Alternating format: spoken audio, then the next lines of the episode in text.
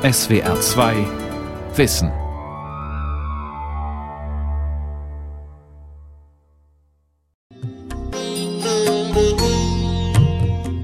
Der hinduistische Schöpfergott Brahma hat eine weibliche Seite, die in Indien sehr verehrt wird. Saraswati, die Göttin der Wissenschaft, Weisheit und der Künste. In Schulen und Universitäten stellen Schüler und Studenten Bilder der Göttin auf und legen davor Opfergaben, Bücher, Schreibzeug und Musikinstrumente. Denn sie gilt auch als die Schutzpatronin des Lernens.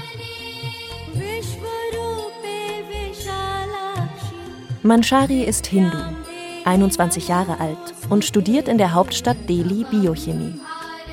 Sie gehört zu der neuen Generation von selbstbewussten jungen Frauen, die studieren und beruflich erfolgreich sein möchten.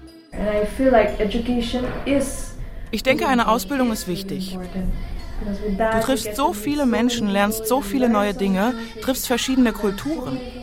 Ich schätze das wirklich sehr. Frauen in Indien.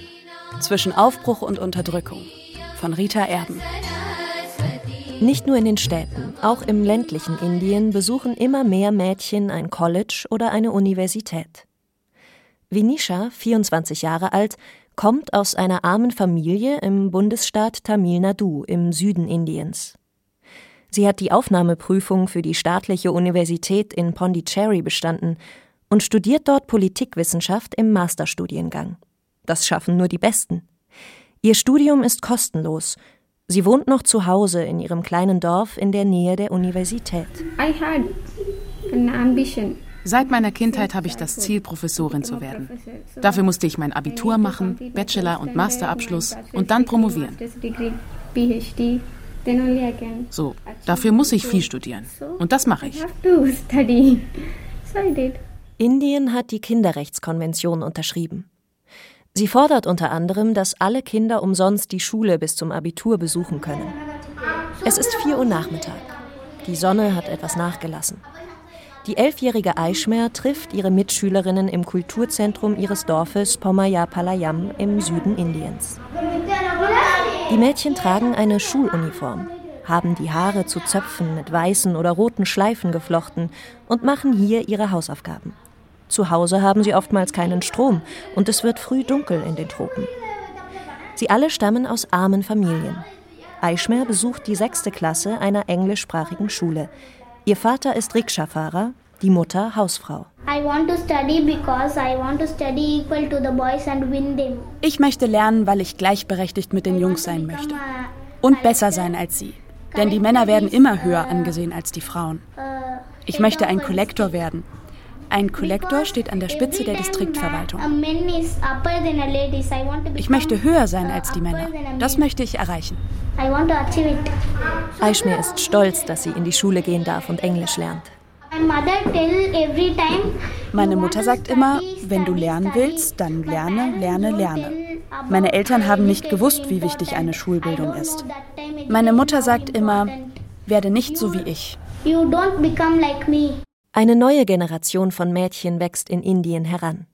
Schon kleine Mädchen wie Eichmer sind besonders ehrgeizig, bestehen ihr Abitur und schaffen die Aufnahmeprüfungen für die wenigen staatlichen Universitäten.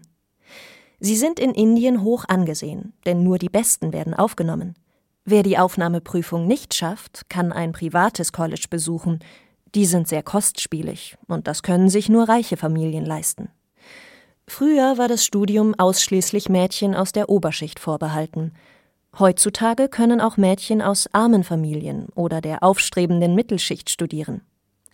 Die Generation dieser Mädchen und Frauen bricht mit dem alten traditionellen Rollenbild. Viele Frauen sind heutzutage in einer höheren Position. Die Jüngeren sehen eine solche Frau und sagen, okay, sie kann das tun. Sie bewundern die Frauen und sehen, dass sie selbstständig und auf eigenen Beinen stehen können. Manjari kommt aus dem Bundesstaat Manipur im Nordosten des Landes. Sie studiert in der Hauptstadt Delhi. Mehr als 15 Millionen Menschen leben hier. Dichter Verkehr und Industrieabgase machen die Luft schwer erträglich. Doch hier gibt es Arbeit und hier kann man studieren. Deshalb zieht die Metropole immer mehr Menschen vom Land an. Manchari mag Delhi nicht besonders. Die Stadt ist laut und überfüllt. Doch hier befindet sich die beste medizinische Hochschule des Landes. All India Institute for Medical Science. Als sie sich für das Fach Biochemie bewarb, hatte sie nicht damit gerechnet, dass sie es schaffen wird. Mehr als 5000 junge Menschen überall aus Indien haben an der Aufnahmeprüfung teilgenommen. Nur fünf von ihnen bekamen einen Studienplatz. Mit Manjari wurden noch drei andere Studentinnen und ein Student für das Masterstudium aufgenommen. An ihrer naturwissenschaftlichen Fakultät sind 75 Prozent der Studierenden Frauen. Auch ihre Freundin Navade hatte Glück und wurde für das Biochemiestudium zugelassen. Ihr Vater starb vor zwei Jahren. Ihre Mutter erhält keine Rente und schlägt sich mit kleinen Jobs durchs Leben. Während der Woche lebt Navade in Delhi und am Wochenende fährt sie nach Hause zu ihrer Mutter und ihren Verwandten. Alle in meiner Familie unterstützen mich. Wenn ich hart arbeite, kann ich so weit kommen, wie ich will und mir als Wissenschaftlerin einen Namen machen, so wie Marie Curie. Ich habe eine große Zukunft vor mir.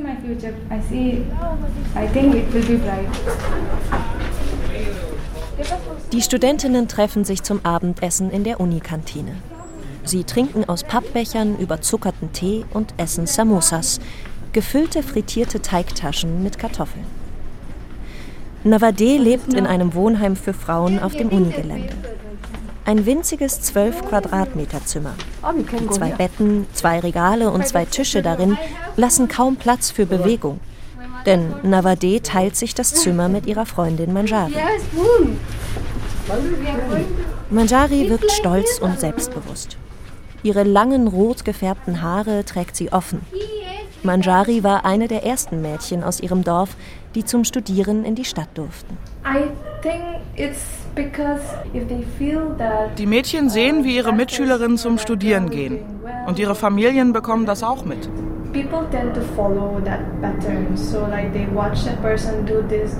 Sie sehen, dass es den Mädchen dabei gut geht. Und so folgen sie dem neuen Trend. Und die Mädchen sind wirklich richtig gut.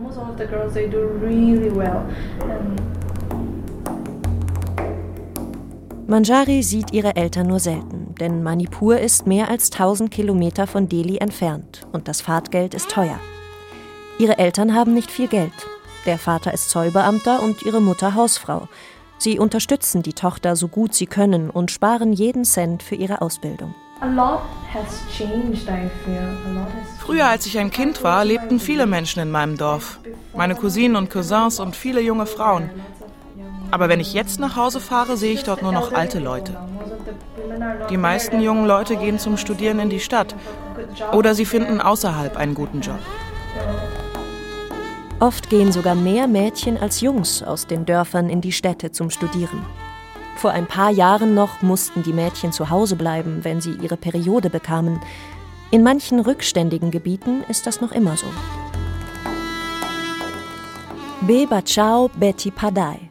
Rettet die Töchter und bildet sie aus, lautet ein Slogan der hindu-nationalistischen Regierung unter Ministerpräsident Modi. Doch von einer Gleichstellung kann noch lange keine Rede sein. In Indien sind Mädchen kostspielig, weil die Eltern eine hohe Mitgift aufbringen müssen, um sie zu verheiraten. Obwohl die Mitgift gesetzlich verboten ist, hält sich die Tradition bis heute. Für Familien mit Mädchen bedeutet das häufig einen finanziellen Ruin, erzählt Manjari. Als mein Bruder auf die Welt kam, erzählte meine Mutter von einer schwangeren Frau, die sich mit ihr das Krankenhauszimmer teilte. Diese Frau hat ein Mädchen geboren. Sie bat meine Mutter darum, die Babys zu vertauschen. Meine Mutter hatte ja einen Sohn bekommen, meinen kleinen Bruder. Die Frau weinte und hatte so viel Angst vor ihrem Ehemann. In Indien werden zahlreiche weibliche Föten immer noch abgetrieben.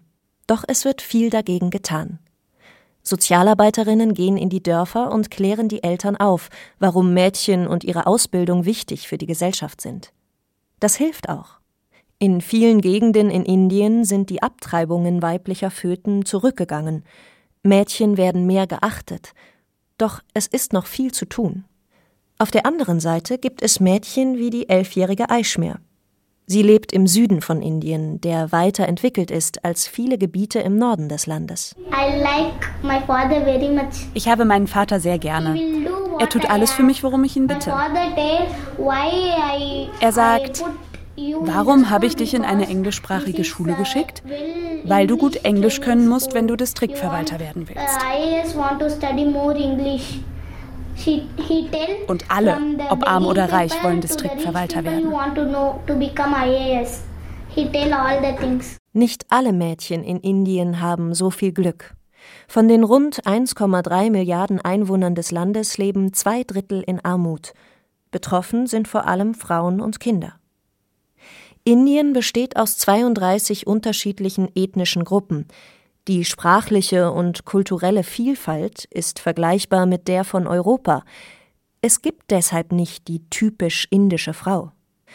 Navade, die in Delhi Biochemie studiert, ist stolz auf die jüngsten Entwicklungen in ihrem Land.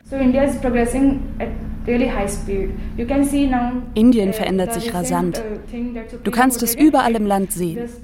Jetzt hat sogar das oberste Gericht den homosexuellen Paragraphen aufgehoben, der Schwule und Lesben kriminalisiert und sie bestraft hat.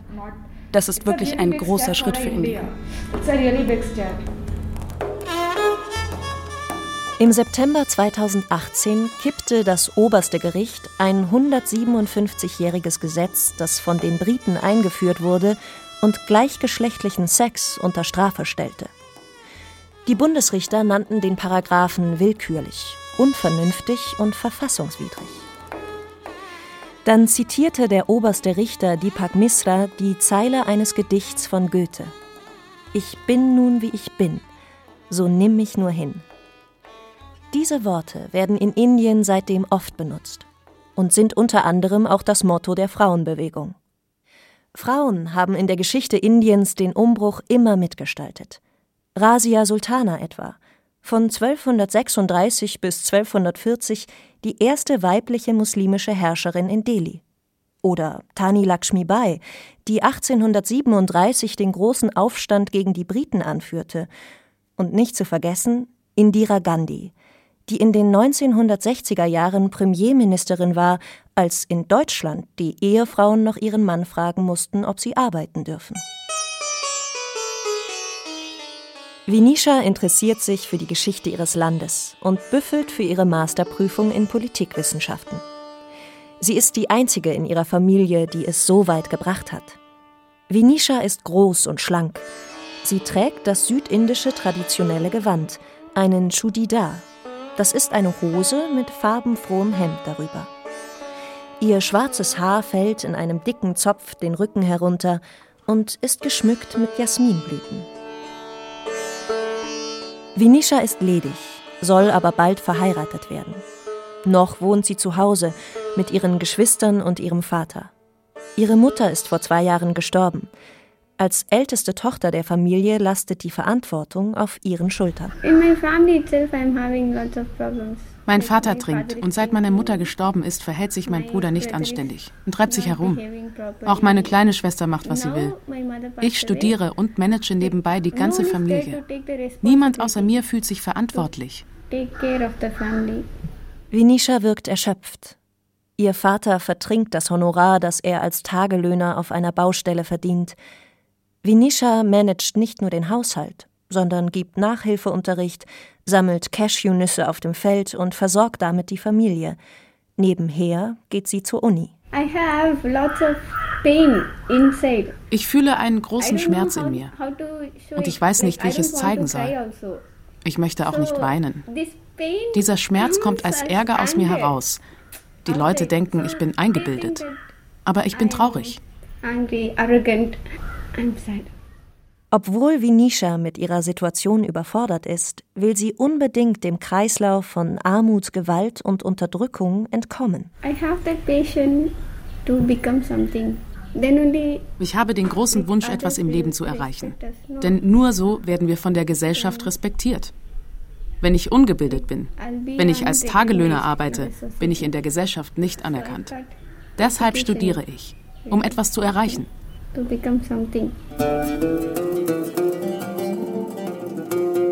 In Indien wächst eine neue Generation von Mädchen und Frauen heran, die studieren, selbstbewusster werden und sich aus traditionellen Wertevorstellungen lösen. Doch das geht auch mit sozialen Spannungen einher. Am 16. Dezember 2012 stirbt in Delhi eine 23-jährige Studentin nach der brutalen Vergewaltigung durch sechs Männer in einem Bus. Zwei Wochen später kommt es zu Massenprotesten in Indien, die auch in westlichen Medien beachtliche Wellen schlugen. Nie zuvor scheint sich Europa so sehr für das Schicksal und die Situation indischer Frauen interessiert zu haben. Mädchenmorde, Vergewaltigungen, Kinderhochzeiten, Zwangsehen füllen die Schlagzeilen der internationalen Medien. Indien, das gefährlichste Land für Frauen. Aber es gibt auch eine andere Wahrheit. Indische Frauen tun viel, um dagegen vorzugehen. Es gibt eine starke Frauenbewegung, die für einen Wandel und Frauenrechte kämpft. Im Januar 2019 haben laut offiziellen Angaben mehr als fünf Millionen Frauen im Bundesstaat Kerala eine Menschenkette gebildet, um für Geschlechtergleichheit zu protestieren. Auch die MeToo-Debatte rollt mit Wucht über Indien hinweg. Erstmals werden sexuelle Gewalt und die Rolle von Frauen und Mädchen in Talkshows, Zeitungen, im Radio und in der indischen Gesellschaft diskutiert. Fast jeden Tag wird in den indischen Zeitungen über sexuelle Übergriffe berichtet. Das ist neu in Indien. Zuvor wurden Vergewaltigungen oder sexueller Missbrauch unter den Teppich gekehrt. Die Frauen sprechen jetzt offen darüber. Sie gehen zur Polizei, sie trauen sich, die Täter anzuzeigen, sie erheben ihre Stimme. Aber obwohl sich viel verbessert hat, werden Frauen immer noch vergewaltigt. Nach der Gruppenvergewaltigung 2012 stand die Regierung unter starkem Druck. Sie richtete Sondergerichte zur schnellen Verurteilung von Sexualverbrechern ein. Die Strafen wurden drastisch verschärft. Stirbt ein Vergewaltigungsopfer, droht den Mördern die Todesstrafe. Und jede Art sexueller Belästigung gilt jetzt als Vergewaltigung. Allerdings nicht die Vergewaltigung in der Ehe. Die Regierung begründet diese Ausnahme damit, dass andernfalls die Institution Ehe destabilisiert würde und die Gefahr drohe, dass viele Ehemänner zu Unrecht einer Vergewaltigung bezichtigt würden. Manjari fährt jeden Tag mit der Metro. Sie geht bis zum Ende des Bahnsteigs und stoppt vor dem pinkfarbenen Schild mit der Aufschrift Nur für Frauen. Im Frauenabteil sitzen Frauen und Kinder dicht gedrängt auf rosa und pinkfarbenen Sitzen. Männern ist es nicht gestattet, im Frauenabteil zu sitzen, tönt aus den Lautsprechern in der Metro. Manjari und die anderen Frauen fühlen sich hier sicher, nicht von Männern begrapscht zu werden.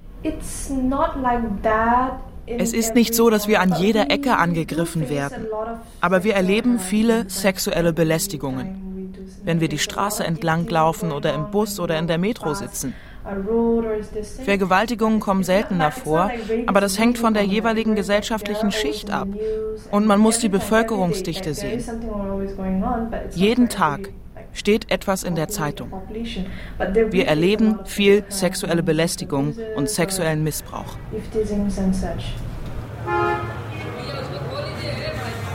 Im verstopften Verkehr in Delhi sieht man viele Taxifahrer, die gelbe Aufkleber auf ihren Autos haben. Wir respektieren Frauen, steht dort in großen Buchstaben. Nachts sieht man wenige Frauen auf den Straßen in Delhi, Trotz der schärferen Gesetze bleibt die Realität gefährlich. Nicht immer finden Frauen Schutz bei der Polizei, wenn sie sexuell angegriffen werden. Manjari lässt sich nicht einschüchtern. Wie immer mehr junge Frauen will auch sie die gleiche Freiheit wie Männer haben, mit ihren Freundinnen ausgehen und sich amüsieren. Noch gehören diese modernen Frauen zu einer Minderheit, prägen jedoch zunehmend das Straßenbild. Sie tragen figurbetonte Jeans und Miniröcke, treffen sich in Shoppingmalls, Cafés oder Diskotheken. In der traditionellen indischen Gesellschaft wird das nicht gerne gesehen. Doch die neue Generation von jungen Frauen wollen sich nicht mehr an dem klassischen Frauenideal beugen, dem Bild von der Frau, die ihr Wohlergehen immer mit dem Wohlergehen anderer identifiziert. Manjari möchte als eigenständige Frau gesehen werden, eine Frau, die selbst über ihr Leben bestimmt.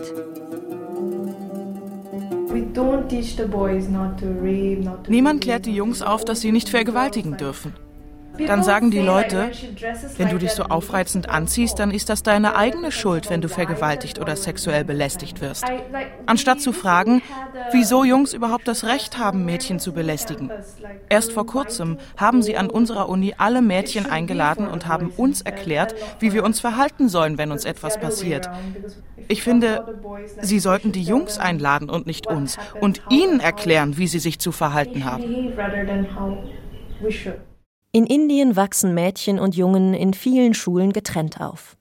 Sogar in manchen Colleges haben sie keinen Kontakt zum anderen Geschlecht. In Schulen findet auch keine sexuelle Aufklärung statt, und Eltern ist es peinlich, mit ihren Kindern darüber zu reden. Stattdessen informiert sich die Jugend über das Internet. Wie Geschlechtsteile aussehen, was mit ihrem Körper passiert, wie man küsst und Sex hat. Google Trends verweist darauf, dass in Indien die am häufigsten eingegebenen Suchwerte im Internet die Stichworte Sex und wie man küsst sind. Auch Manjari wurde von ihren Eltern nicht aufgeklärt. Sexuelle Aufklärung ist ein Tabu. Es ist tabu, über sexuelle Bedürfnisse zu sprechen oder über Verhütung und all diese Dinge. Wir tuscheln darüber anstatt offen darüber zu reden. Manjari hat einen Freund, den sie heimlich trifft. Ihre Eltern dürfen nichts davon erfahren. Sexuelle Erfahrungen vor der Ehe sind in Indien nicht gestattet. Es wird wohl noch eine Generation dauern, bis auch dieses Tabu bricht. Die Zeiten ändern sich. Immer mehr junge Leute haben Sex vor der Ehe. Doch wenn du jemand anderen heiraten willst und du bist keine Jungfrau, dann wird's schwierig. Niemand wird dich heiraten. Ich finde, man sollte eine Frau nicht über ihre Jungfräulichkeit definieren, aber das Bild ist immer noch in den Köpfen der meisten Menschen. Von Juli bis September ist Hochzeitssaison in Indien. Nichts ist für indische Familien wichtiger, als ihre Kinder unter die Haube zu bringen. Das Hochzeitsfest wird mehrere Tage ausgiebig gefeiert. Der Bräutigam kommt in Begleitung seiner Familie und einer Musikkapelle auf einem weißen Pferd angeritten oder fährt in einem blumengeschmückten Auto und wird von der Familie der Braut empfangen. 80 Prozent der Ehen in Indien werden von den Eltern arrangiert. Früher hatten junge Menschen gar kein Mitspracherecht und lernten ihre Partner oft erst am Tag der Hochzeit kennen. Das hat sich verändert. Die zukünftigen Brautleute dürfen sich kennenlernen und über die Wahl ihres Partners mitentscheiden. Auch Vinisha, die bald 25 wird, hat den jungen Mann bereits kennengelernt, den ihre Verwandten für sie ausgesucht haben. Sie war mit ihm einverstanden. They asked Normalerweise fragt die Familie des Bräutigams die Eltern der Braut, kannst du mir deine Tochter geben? Wenn die Familien von beiden Seiten zustimmen, dann fragen sie einen Astrologen nach dem Horoskop. Wenn diese zusammenpassen, dann starten sie den Kennenlernprozess. Arrangierte Ehen kommen in Indien in allen sozialen Schichten vor. Früher wurden die Töchter und Söhne schon in jungen Jahren verheiratet, kurz nach dem Einsetzen der Pubertät. Heute sind Kinderhochzeiten, zumindest offiziell, verboten. Im ersten Schritt besucht die Familie des Bräutigams mit ihrem Sohn die Familie der Tochter, damit sich alle besser kennenlernen. Das Mädchen serviert Tee oder Saft für alle. Dann sprechen sie zusammen. Später gehen die Eltern der Tochter zur Familie des Jungen. Aber das Mädchen geht nicht mit. Das ist die Tradition. Dann werden der Junge und das Mädchen gefragt. Und wenn sie Ja zueinander sagen, wird die Hochzeit vollzogen. Wenn sie Nein sagen, dann nicht. Liebesheiraten haben in Indien eher einen schlechten Ruf. Man sagt ihnen nach, dass sie einen unglücklichen Verlauf haben. Leidenschaften und Romantik sind für die Leinwand gemacht, aber nicht für das tagtägliche Leben geeignet. Das ist die vorherrschende Meinung. Like, I don't know what is love. ich weiß nicht, was Liebe ist. Wirklich. Ich habe viele Liebesgeschichten gehört, aber ich weiß nicht, warum ich nicht an der Liebe interessiert bin. Paare, die sich lieben, also die haben auch viele Probleme. Vinisha hat Glück. Sie mag ihren Bräutigam und sie haben sich schon öfter getroffen. Bald werden sie heiraten. In Indien sagt man, die Liebe kommt nach der Hochzeit. Sie zeigt sich im Zusammenleben und Zusammenhalt der Familien, die sich gegenseitig unterstützen. Vinisha wird in die Familie ihres Ehemanns ziehen. Dieser arbeitet in einer Schule als Buchhalter und hofft, dass sie ihre Promotion in Politikwissenschaften beginnen darf, denn dafür braucht sie die Erlaubnis ihrer neuen Familie. Ich habe ein Diplom in Menschenrechten. Ich kenne meine Rechte und meine Verpflichtungen. Ich weiß genau, wie ich für meine Rechte kämpfen kann. Junge Frauen im heiratsfähigen Alter haben es nicht leicht, wenn sie sich gegen eine Ehe wehren und sich in der Arbeitswelt etablieren wollen. Haben sie jedoch einen hohen Bildungsstand erreicht, werden sie auch in der Berufswelt meist voll anerkannt. Sie bekommen gleiche Gehälter wie die Männer und steigen viel selbstverständlicher in Führungspositionen auf. Frauen stehen an der Spitze von Banken und Unternehmen, es gibt Ministerinnen, Pilotinnen, Verlegerinnen, Forscherinnen und Juristinnen, die am obersten Gerichtshof Recht sprechen. Und doch ziehen im selben Land viele Dorfbewohnerinnen noch immer den Zipfel des Saris vors Gesicht, wenn ein Fremder das Dorf betritt. Navade ist gläubige Hindu. Zwischen den Augen auf der Stirn klebt ein kleiner roter Punkt, das Stirnauge oder Auge der Weisheit genannt. Sie hat, wie viele Mädchen und junge Frauen in Indien, den unabdingbaren Willen, etwas aus ihrem Leben und Talenten zu machen. Ich glaube, dass wir hier auf der Erde sind, damit jeder von uns seine Aufgabe zu erfüllen hat. Es gibt so viele Dinge, die du wissen musst, um das Leben zu begreifen. Dafür musst du lernen und du musst beobachten. Wissen ist notwendig, um Neues zu lernen und im Leben etwas zu erreichen.